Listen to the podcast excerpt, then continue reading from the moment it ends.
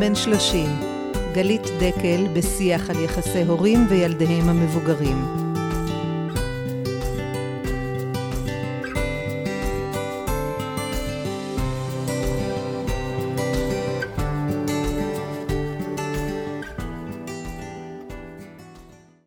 ודיאנה אומרת שהורה צריך לתת לילדו כנפיים. שורשים וכנפיים. ולפעמים לתת כנפיים זה לשתוק. פשוט לשתוק. ולפעמים זה לחכות ולא לשאול. זה לנשום עמוק ולראות את זה קורה ולא להגיב. לפעמים לתת כנפיים זה גם לא לברך בהצלחה, כי הילד שלך ממש משתדל לשכוח שאת כל הזמן מאחוריו, והוא רוצה לצאת לדרך לגמרי בכוחות עצמו. אז גם האיחולים שלך עכשיו מיותרים לו. ולפעמים זה אפילו להסיט את המבט ולא לצפות בו יוצא לדרך, ולדעת שזה חסד שאת עושה איתו בצורך ובשאיפה שלו לעצמאות. ולפעמים זה אפילו לדעת בוודאות שהוא הולך עכשיו ליפול, ולהגיד לעצמך שגם שכשהיה בן שנה, הוא נדרש ליפול מאה פעמים לפני שלמד ללכת, ואת אפשרת לו. וגם עכשיו. ולפעמים לתת לו כנפיים זה פשוט להתפלל. שלום מאזינות ומאזינים יקרים, שמחה לפגוש אתכם בפרק מספר 14 בפודקאסט הילד בן 30. אני גלית דקל, יוצרת תוכן, יועצת ומדריכת הורים בקליניקה ומרצה בענייני הורות ומשפחה. אני שמחה היום לראיין פה את דיאנה אידלמן בנושא של התקשרות בטוחה בין הורים וילדיהם הבוגרים. דיאנה היא יועצת זוגית ומשפחתית, מלווה אנשים בתהליכים אישיים בקליניקה, ממקימות דיאדה ומלמדת ייעוץ זוגי, ולענייננו גם נאמר שהיא אימא לשלושה בנים בוגרים. ברוכה הבאה, דיאנה, שלום. שלום גלית, תודה שאת מארחת אותי. Okay. אוקיי. אז הנושא ש... שהחלטנו לדבר עליו הפעם, ואנחנו נראה שאנחנו מבינות אותו יותר במהלך הפגישה שלנו. הנושא הוא התקשרות הורית בשלב שבו הילדים וההורים כבר בוגרים. ואני אגיד שהגישה שאת עובדת איתה היא גישת ה-EFT, Emotional Focused Therapy. אני אשמח קודם כל תציגי את עצמך קצת יותר ואת הדברים שאת עושה. כן, אני חושבת שהדבר הראשון שעולה לי לספר זה שההורים שלי נפטרו כשהייתי בת 30 ו-34. ובעצם כבר המון שנים אני ללא הורים, וגם כשהייתי ילדה, כי, בעיקר כי ההורים שלי היו עולים חדשים מפרו, אימא שלי הייתה אמריקאית, אבא שלי פרואני. הייתי ילדה מאוד הורית, אני ידעתי עברית, הם לא, לקחתי אותם לבנק, לכספומט, לדואר. כתבתי את המכתבים למורות והם רק חתמו. וואו. אז אני חושבת שכל ההתבוננות שלי על מה זה להיות אימא לילדים בוגרים, זה עולם חדש בשבילי. גם שאני כמובן מלווה לקוחות שמתמודדים עם השינויים שהגיל מביא, וחלוקת התפקידים פתאום השונה, אבל אני מסתכלת בסקרנות על כל הסיפור הזה, ואני באה אלייך אה, כתוצאה מהסקרנות הזאת, mm-hmm. על יחסים בכלל. כן. והמודל של ה-EFT לעבודה עם זוגות התפתח לתחום שנקרא EFFT, שזה Emotionally Focused Family Therapy, כן. ומסתכלים בעיקר על יחסים ועל האופן שבו אנחנו יוצרים חיבור בהתקשרות שלנו לאחר. אוקיי. Okay. תגידי משהו על המילה התקשרות, hmm. אה, למי שהוא לא מעולמות הפסיכולוגיה. כן, כן.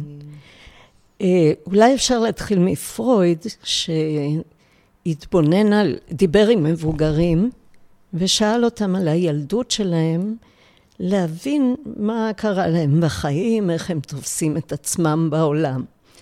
אחריו בא בולבי, שבמקום להסתכל על מבוגרים, התחיל להסתכל על יחסי ילדים-הורים.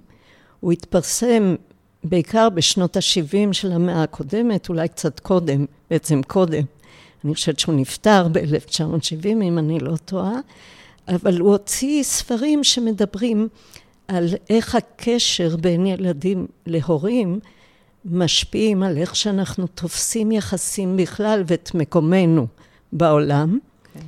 כן. תלמידה שלו, מרי אינסוורת, הלכה והתבוננה על איך ההתקשרות, איך נוצר, נוצר הקשר בילדות, מלווה אותנו ביחסים הבוגרים שלנו, mm-hmm.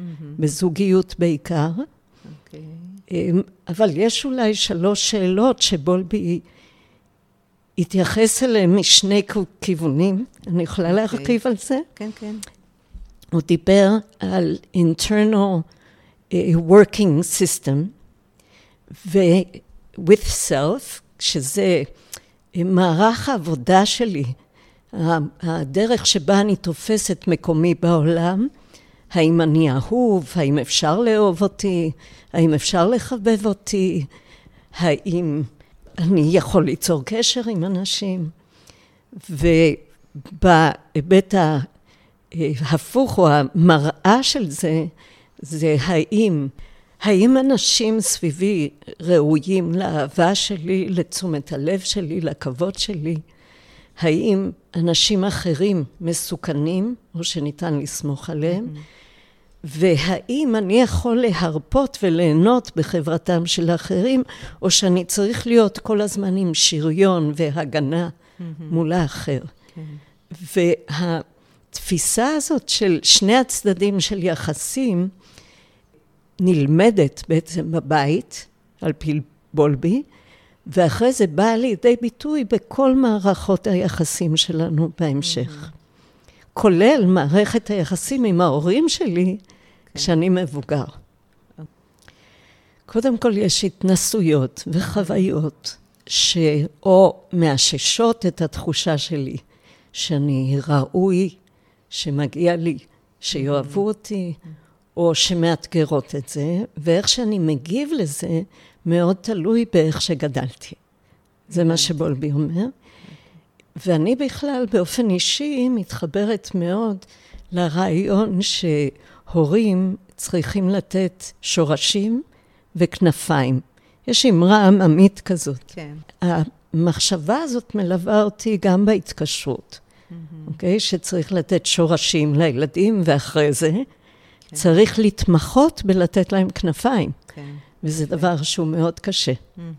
אז אה, אולי אני אספר שלפני כמה שנים קראתי לחברה שלי, יש לי חברה בשם Love Effective. אה, זה היה אחרי איזו מדיטציה, שחשבתי על מה המסר שלי החוצה.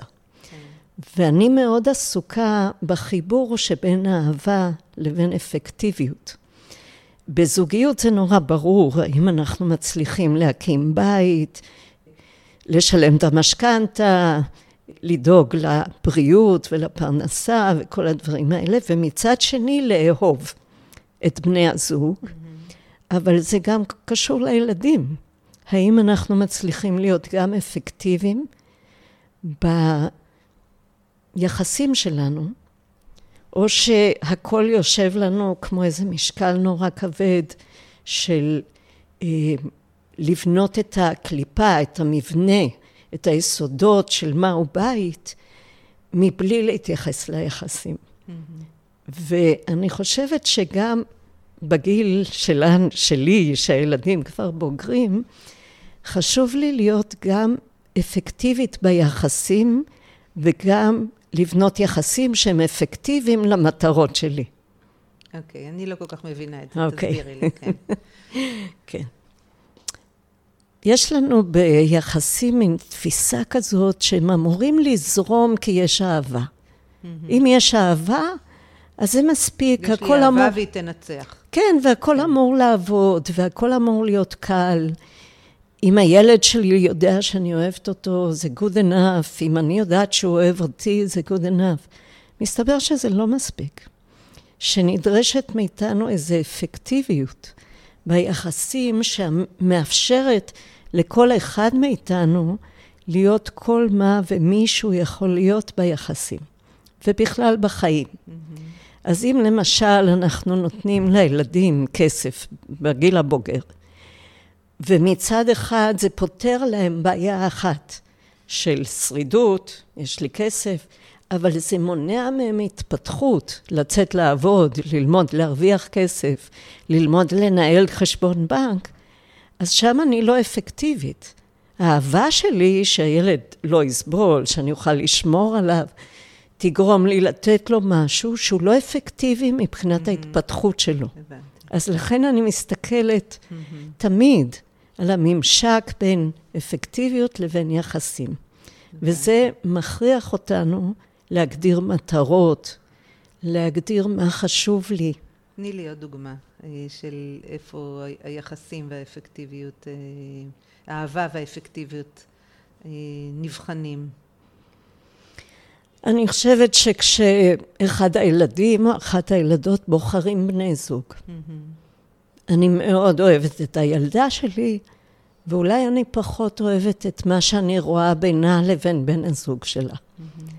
ואני רוצה כאימא לשמור על הילדה שלי, להגן עליה מפני משהו שאני רואה, אבל אם אני מתחילה להגיד לה את זה,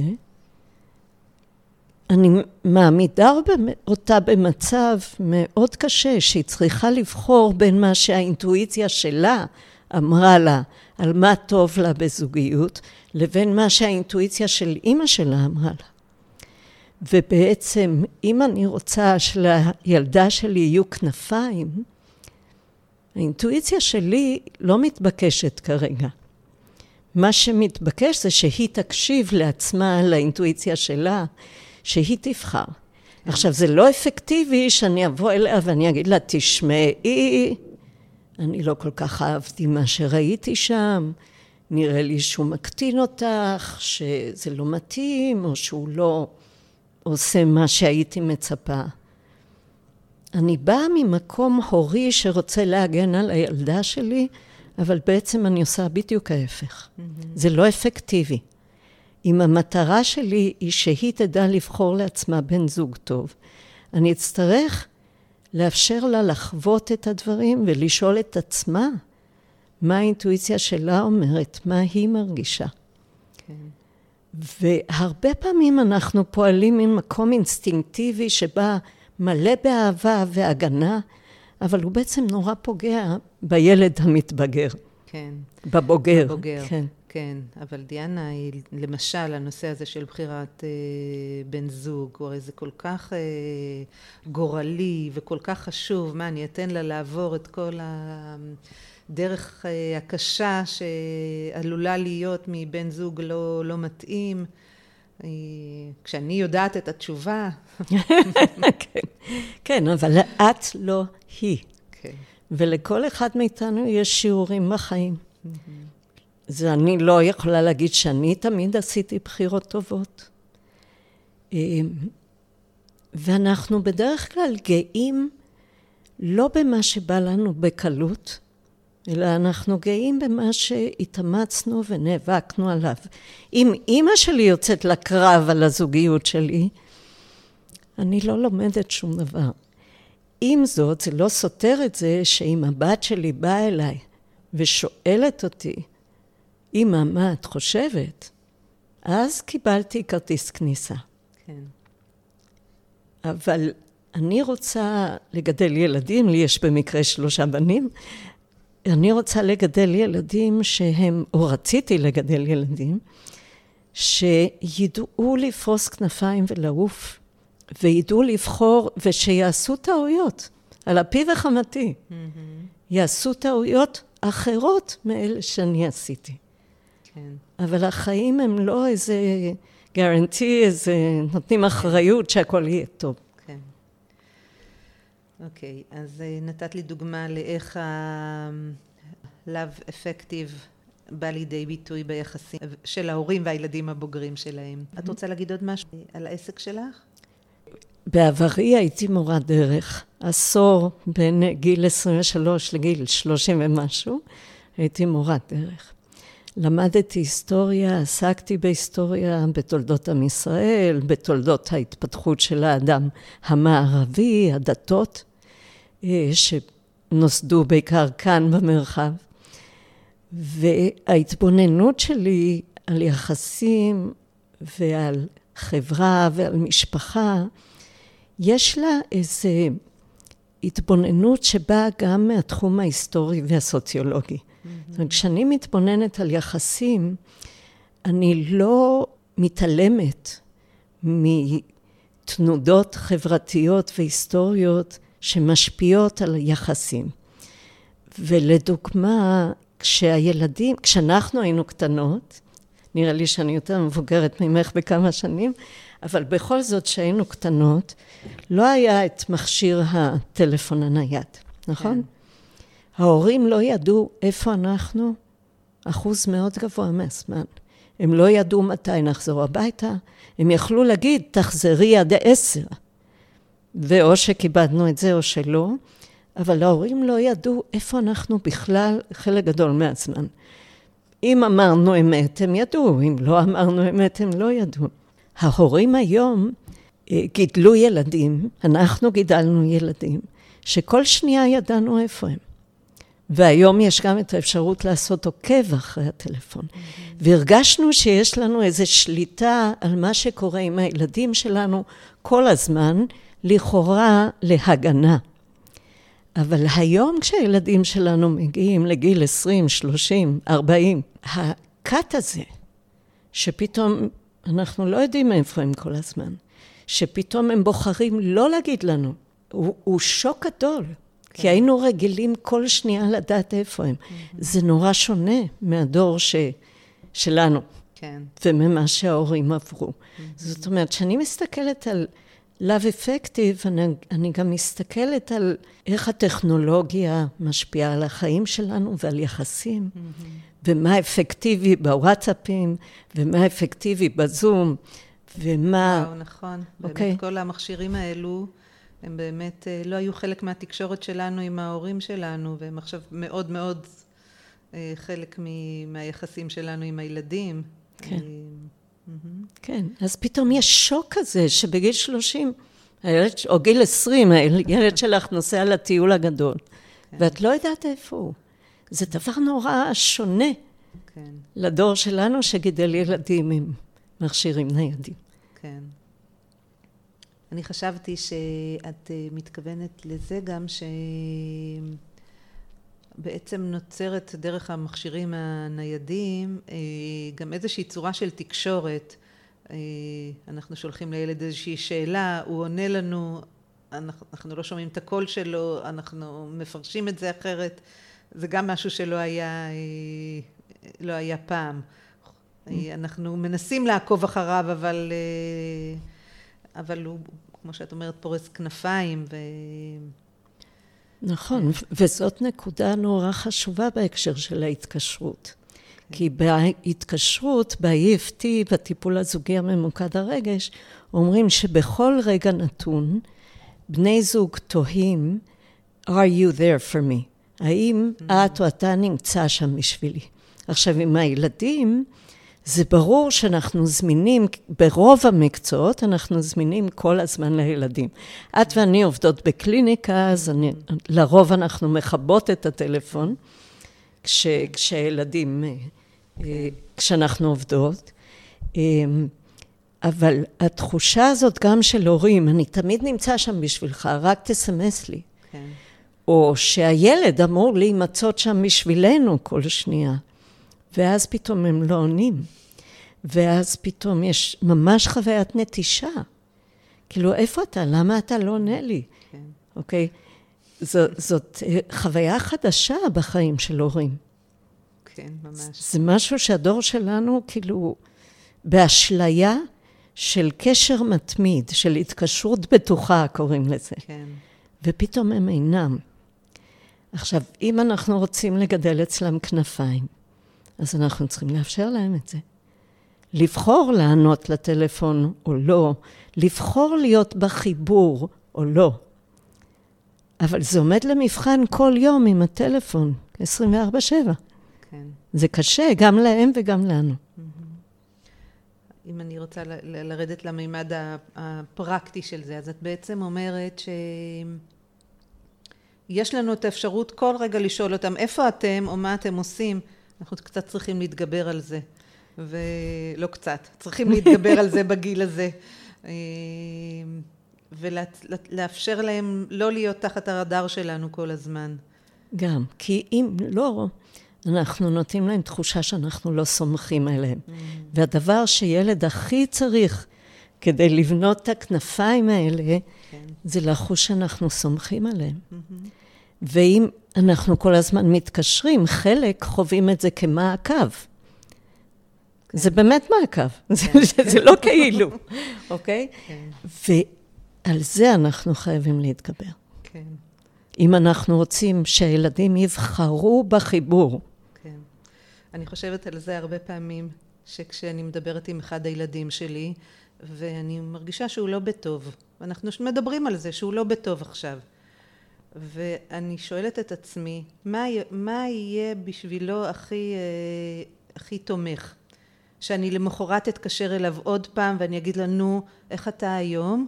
או דווקא שאני לא אתקשר אליו עכשיו יומיים שלושה, כי זה אומר שאני סומכת עליו ושאני יודעת שיש לו את הכוחות להתמודד עם מה ש... אה, עכשיו את ככה הבהרת לי את, ה...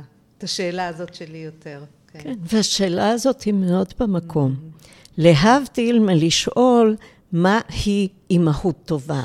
כן. להתקשר לילד החולה שלי או לא להתקשר? האם הוא יחשוב שאני אימא לא טובה כי לא כן. התקשרתי? ובעצם לעבור לשאלה שאת שאלת, מה יהיה טוב לילד, כן. לבוגר, מה ייתן לו תחושה שאני סומכת עליו? עכשיו, הרבה פעמים אנחנו לא יודעות. במשפחות ש... יש בהם הורים אמיצים וילדים אמיצים, הנושא הזה מדובר.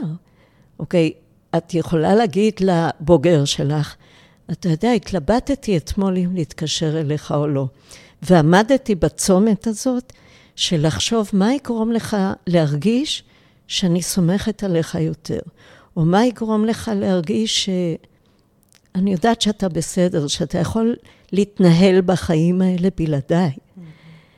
ברגע שזה מדובר, ברגע שההתלבטות ההורית מדוברת בכנות, שם יש מקום לחיבור ושיחה טובה. כן. אוקיי? אבל כשאנחנו כהורים נשארים לבד עם ההתלבטות, עם השיחה, עם הלופ mm-hmm. בתוך תוכנו, ואנחנו חושבים מה אני צריכה, ואנחנו גם חושבים הרבה פעמים על ילדים, הוא צריך להתנהג ככה, כי גידלתי אותו, כי הענקתי אותו שנתיים, כי, כי קניתי לו, לא יודעת, סקייטבורד, כן? כן? אז אה, בצריכים האלה, אנחנו הורסים את הקשר. אהמ. אף אחד לא צריך כלום. אנחנו לא צריכות כלום. הם לא צריכים כלום. יש פה עניין של בחירה בחיבור, ובשפה ש...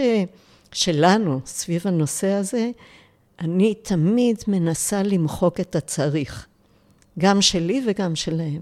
כן. כי, זה, כי זאת מלכודת. ו- ואז במקומה, מה, מה יש? לשתף ילדים בהתלבטויות שלנו. Mm-hmm. לשתף אותם בסוד הלא כמוס, שגם כהורים אנחנו לא תמיד יודעים מה לעשות. Mm-hmm. שזה, שזאת יצירה שהיא כל יום נבנית, עד. מותנו, כן. אוקיי? Mm-hmm. מה זה להיות הורה? כן. זה, זה נושא נורא מורכב. כן. ואנחנו לא תמיד צריכים להיראות כאילו שאנחנו יודעים מה שאנחנו עושים, כי אנחנו ממש לא. כן. ואני חושבת באמת, האמת שזה מהרגע שהילדים נולדים, הם כל הזמן משתנים, והם משתנים כל הזמן, ואנחנו משתנים כל הזמן. חושבת על הילדים הבוגרים, הם בהתחלה צעירים שיצאו מהבית ופתאום הם אה, צעירים אה, סטודנטים והם פתאום יש להם בת זוג ופתאום יש להם ילדים והם, והם כל הזמן באיזושהי התקדמות כזאת ואנחנו כל הזמן שואלים איפה אנחנו שם אה, ביחס אליהם וגם אנחנו כל הזמן משתנים בגילאים האלו וכל כמה שנים אנחנו פתאום מגלות, מגלים על עצמנו שאנחנו בפוזיציה אחרת, במקום אחר. ו... אז השאלות באמת לא נגמרות אה, על, ה... על ההתקשרות בינינו. לחלוטין. אני חושבת שזה עד המוות, זה כולל את איזה, איזה מין סוג צוואה אנחנו mm-hmm. כותבים. וואו. כי אנחנו יכולים, מה זה לסבך את הילדים אחר כך? ולהיות הורים שהתלבטו לבד על הצבא. אני מאוד בעד, למשל, לשתף ילדים בהתלבטויות, אוקיי? וסליחה, יש לנו גם ציפייה כשהילדים בוגרים, שהם יבינו שגם אנחנו בני אדם, כן? שגם לנו יש פגיעות, וגם לנו יש קשיים, וגם אנחנו נזקקות, וגם אנחנו צריכות התקשרות בטוחה שתבוא גם מצידם. אבל זה כן נכון שילדים תמיד יראו בנו קודם כל אימא, אבא. הם לא רואים לרוב את הילדה שבתוכי, את המתבגרת שבתוכי, את הסטודנטית שבתוכי, את הכלה הנרגשת שבתוכי, את האימא הצעירה שבתוכי. הם לא רואים את כל החלקים האלה, אבל אני רואה אותם. ומהמקום הזה יש לי אה, בחירה האם אני מראה לילדים שיש בי את כל החלקים האלה, או שבגלל שיש לי כובע של אימא, אני אמורה להציג כאילו שאני יודעת, כאילו שאני מבינה, כאילו שאני נותנת משהו נורא ברור ולא אמביוולנטי. Mm-hmm. ואני חושבת שזו טעות נורא גדולה. כן. לנסות להראות הורות שהיא חד משמעית ובטוחה בעצמה. כי זה לא ככה, וגם זוגיות היא לא ככה. ואני בעד שהורים יריבו ליד הילדים וישלימו. ליד הילדים. Mm-hmm. אני בעד שנראה להם שזה מורכב לחיות בזוגיות. כן. שלא נבנה איזה משהו שהוא עם צריכים. כן. ובעצם אה, אני, אני מכירה, שומעת את זה מהרבה הורים שאומרים שבעצם כשאנחנו ליד הילדים שלנו כאלו חשופים בשאלות שלנו, בחוסר הבהירות, אה, ב... בצומת הדרכים שאנחנו פתאום אה, שואלים את עצמנו על המקצוע שלנו, על אפילו איפה אנחנו נמשיך לגור, אם נמשיך...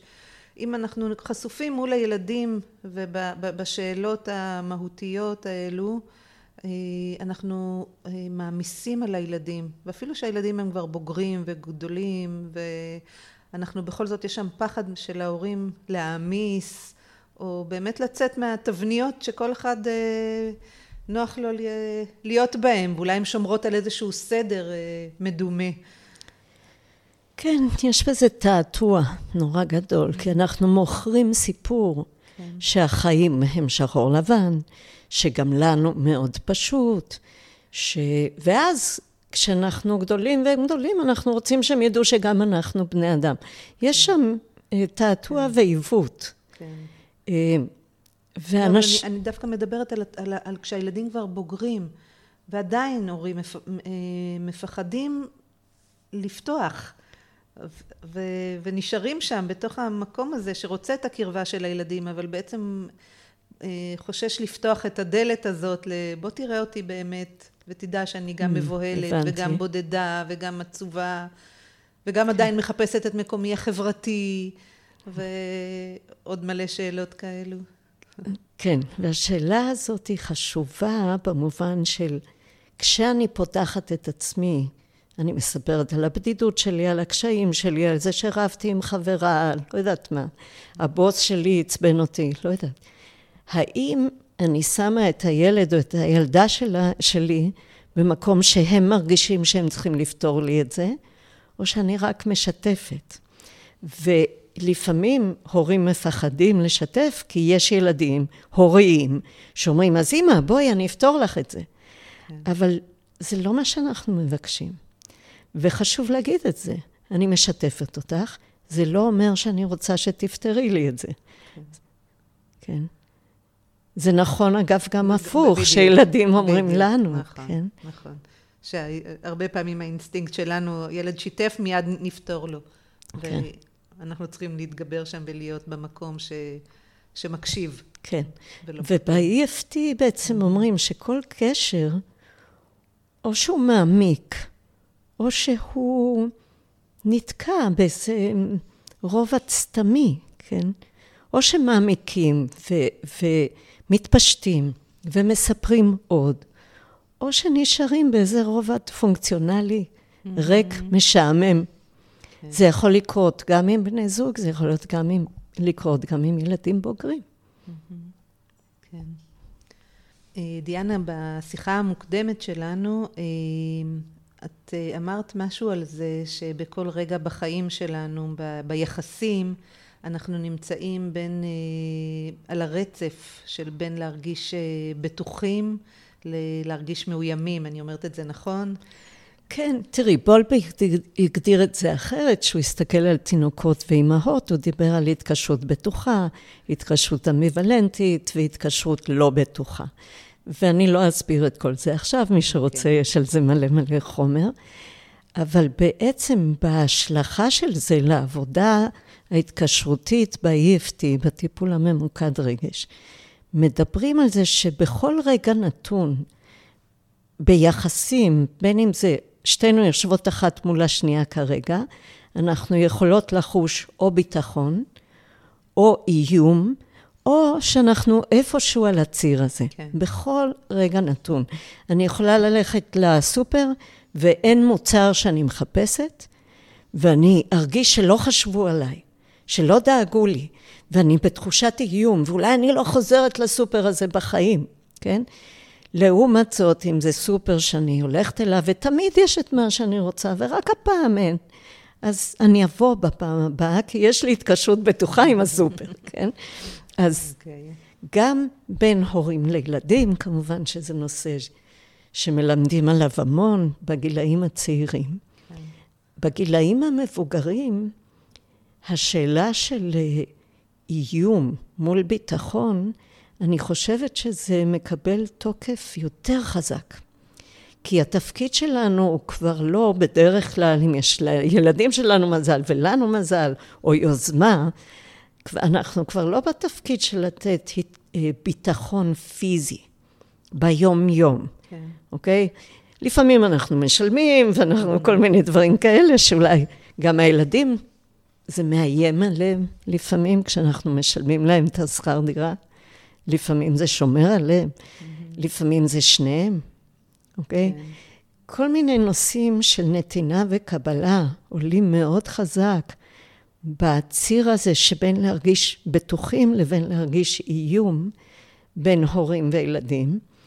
אם למשל אני בן שלושים ואני יוצר קשר עם אישה, האם אני שם שם את כל החיבור שלי, ואני צריך להתרחק מאימא שלי כדי להקדיש את עצמי לאישה הזאת. Mm-hmm.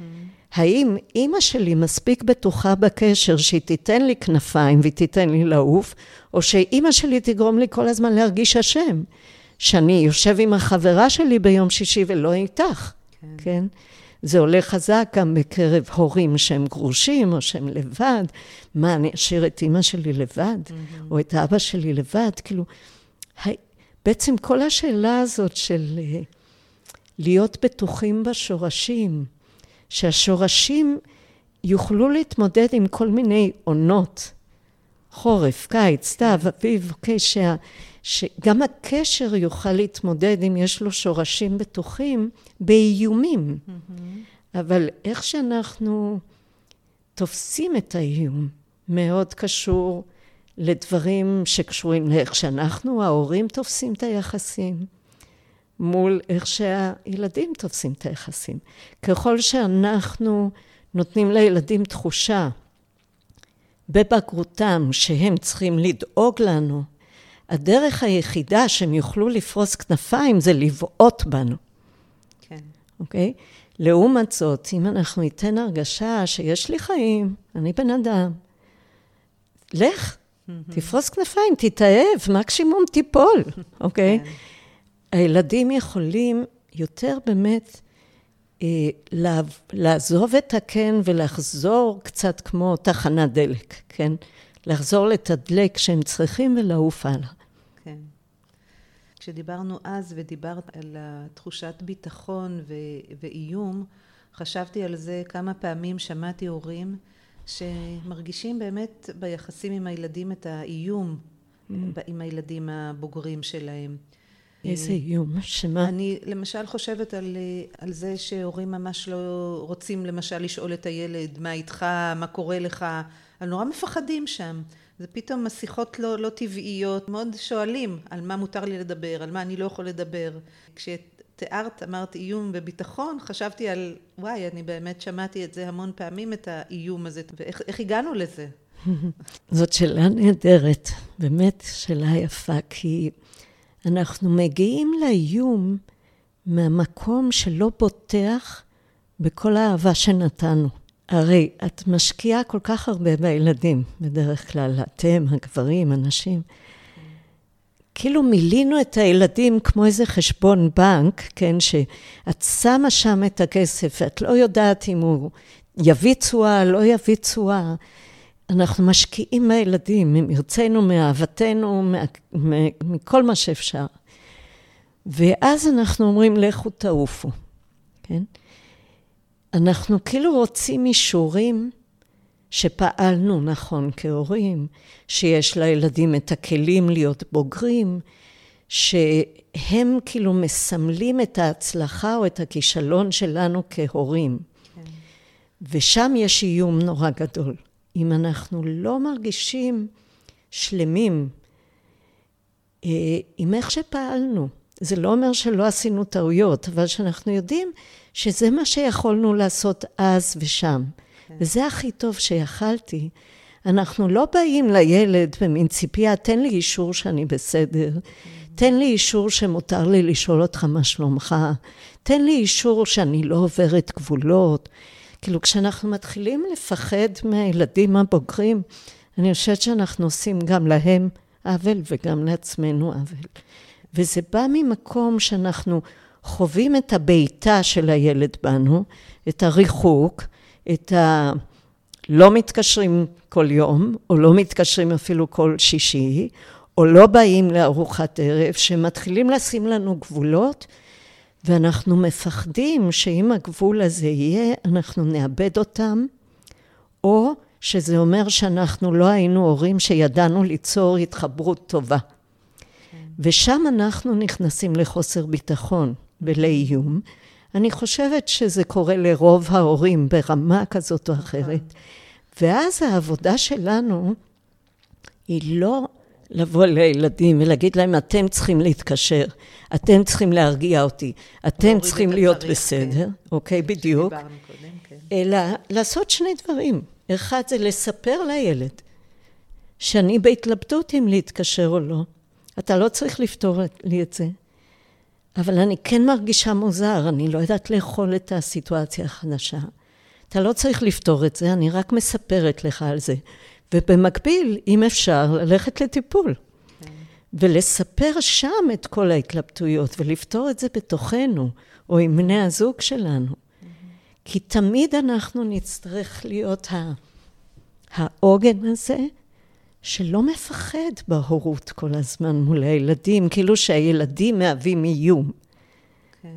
זה נורא מורכב, אני כאילו עונה כזה בפסיכולוגיה בגורו של רגל אחת, כן? כן. נושא שהוא מאוד מורכב.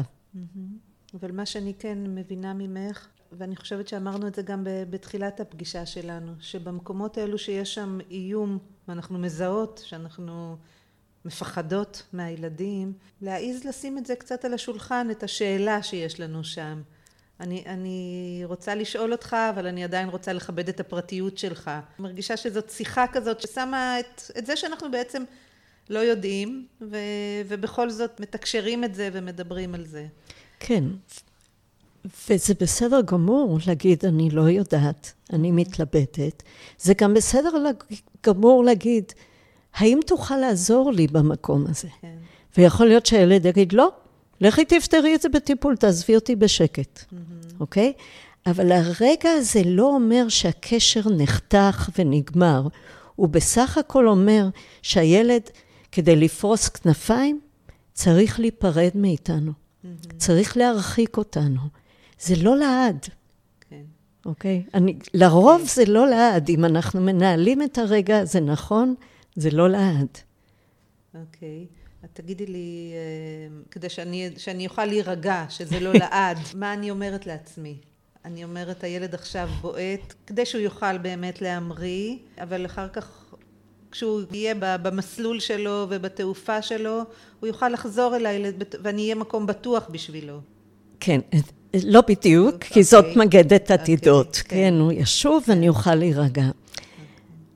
המסר שלי הוא קצת אחר, ואת עוזרת לי לדייק אותו, אוקיי? Okay. אוקיי? Okay? המסר שלי הוא, קודם כל, הילד בועט בי לא בשבילי, אלא כדי להרגיש את החוזק של הביתה שלו, כדי להרגיש את החוזק של עצמו. אוקיי? Okay. Okay? זה כמו שמתאמנים עם שק אגרוף, זה לא כדי לפגוע בשק אגרוף, זה כדי להרגיש את החוזק שלי עצמי.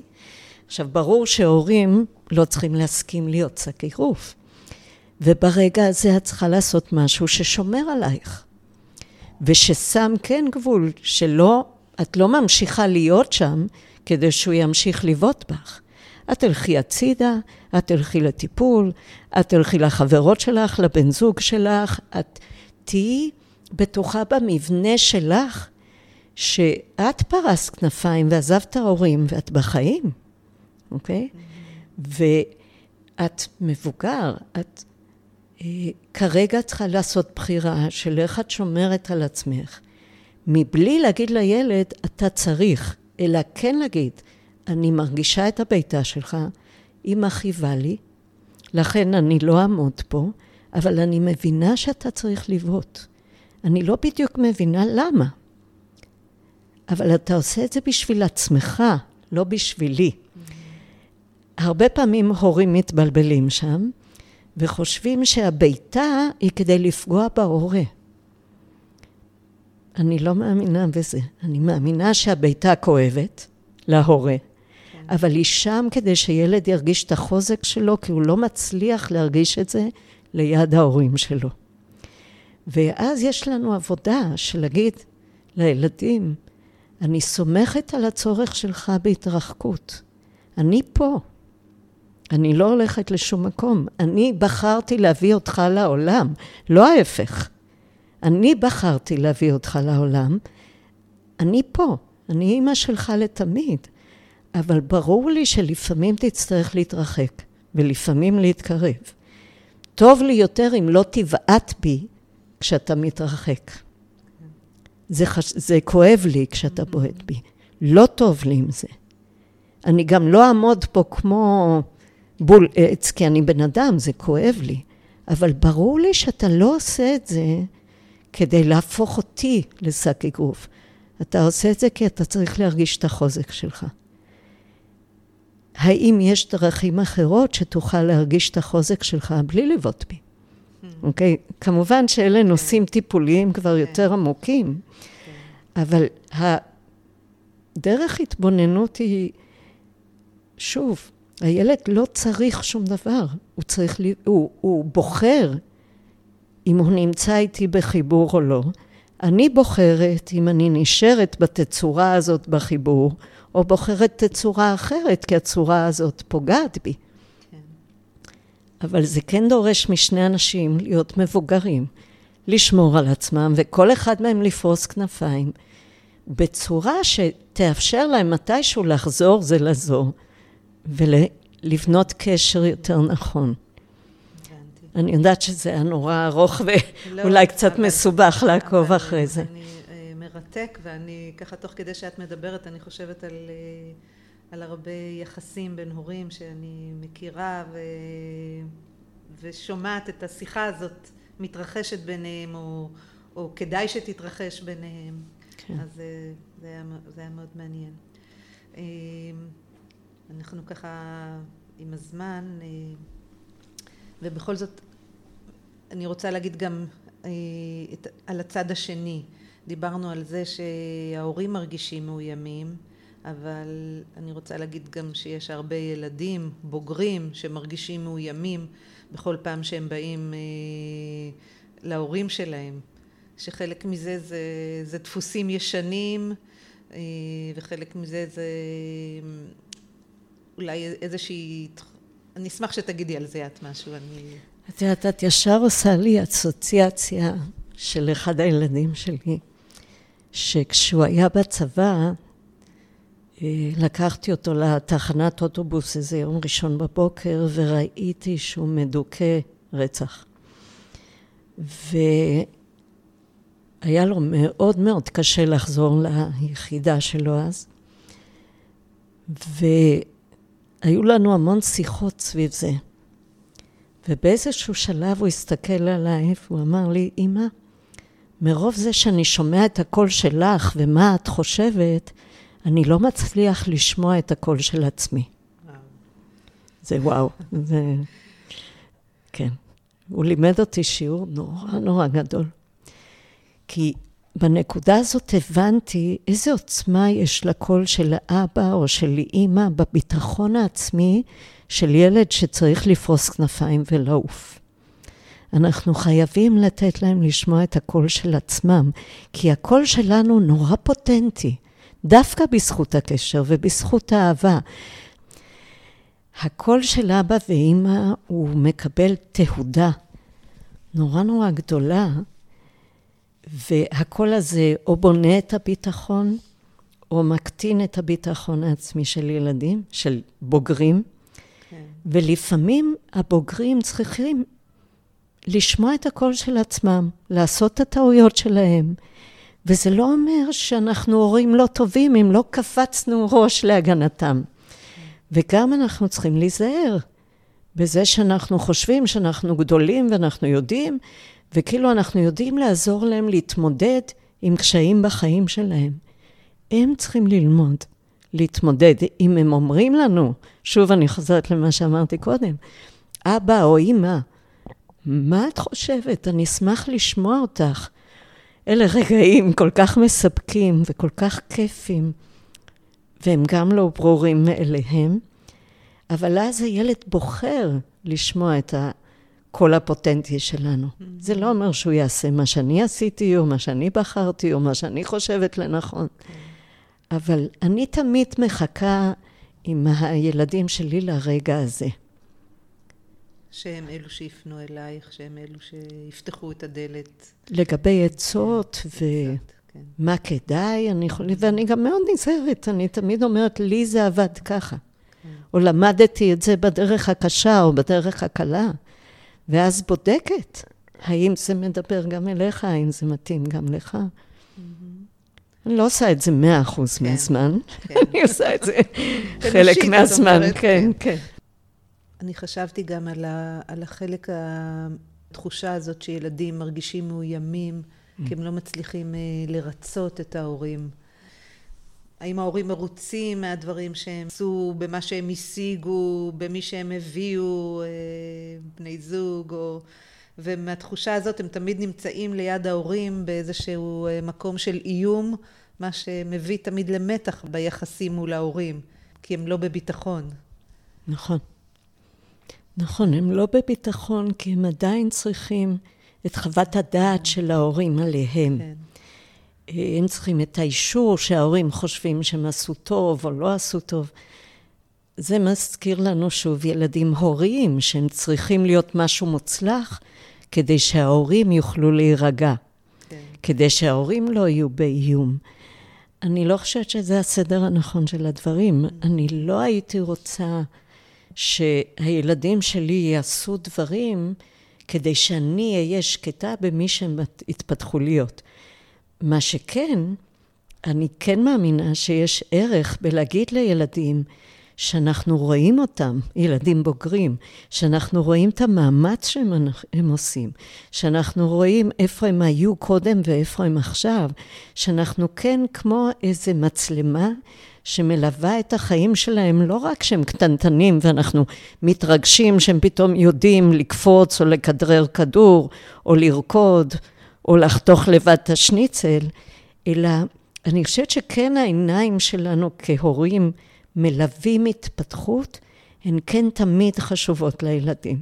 המקום הזה שאנחנו רואים כמה היה לך קשה בטירונות ובכל זאת הצלחת להישאר, או כמה הקשר שלך עם בת הזוג שלך מורכב ואתה בכל זאת מתמודד איתו. כן. כאילו הקול הזה שאומר, אני רואה אותך, אני רואה את המאמץ שלך. פחות אני עסוקה בלספור את ההצלחות או את הכישלונות. לא של ילדיי ולא שלי.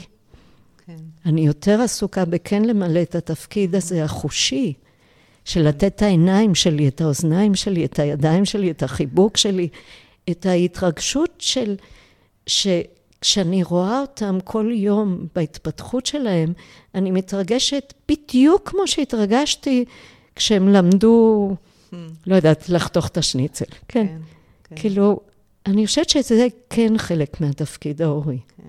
שאם הבאתי מישהו לעולם, זה כן תפקיד שלי לראות אותו בהתרגשות ובעיניים נוצצות, לא משנה באיזה גיל. כן.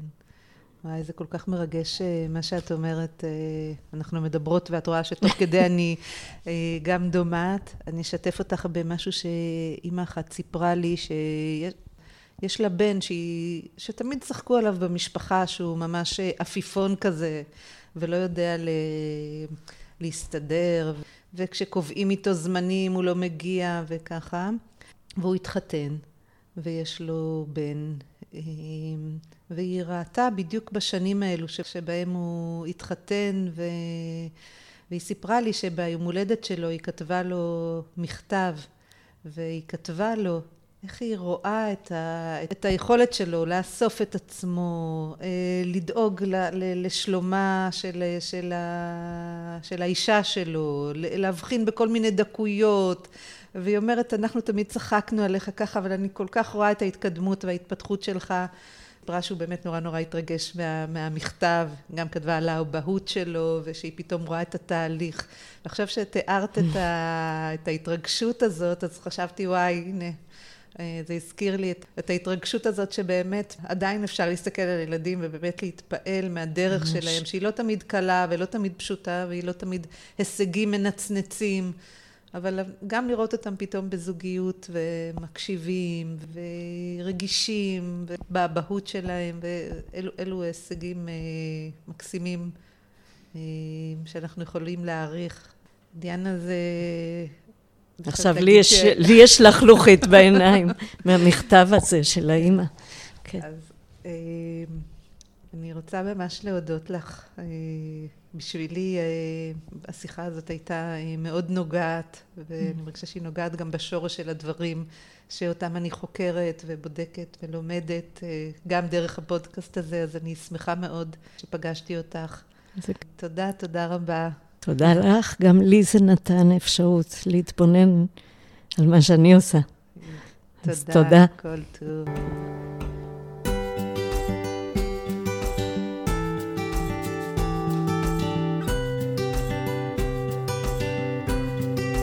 ילד בן שלושים, גלית דקל בשיח על יחסי הורים וילדיהם המבוגרים.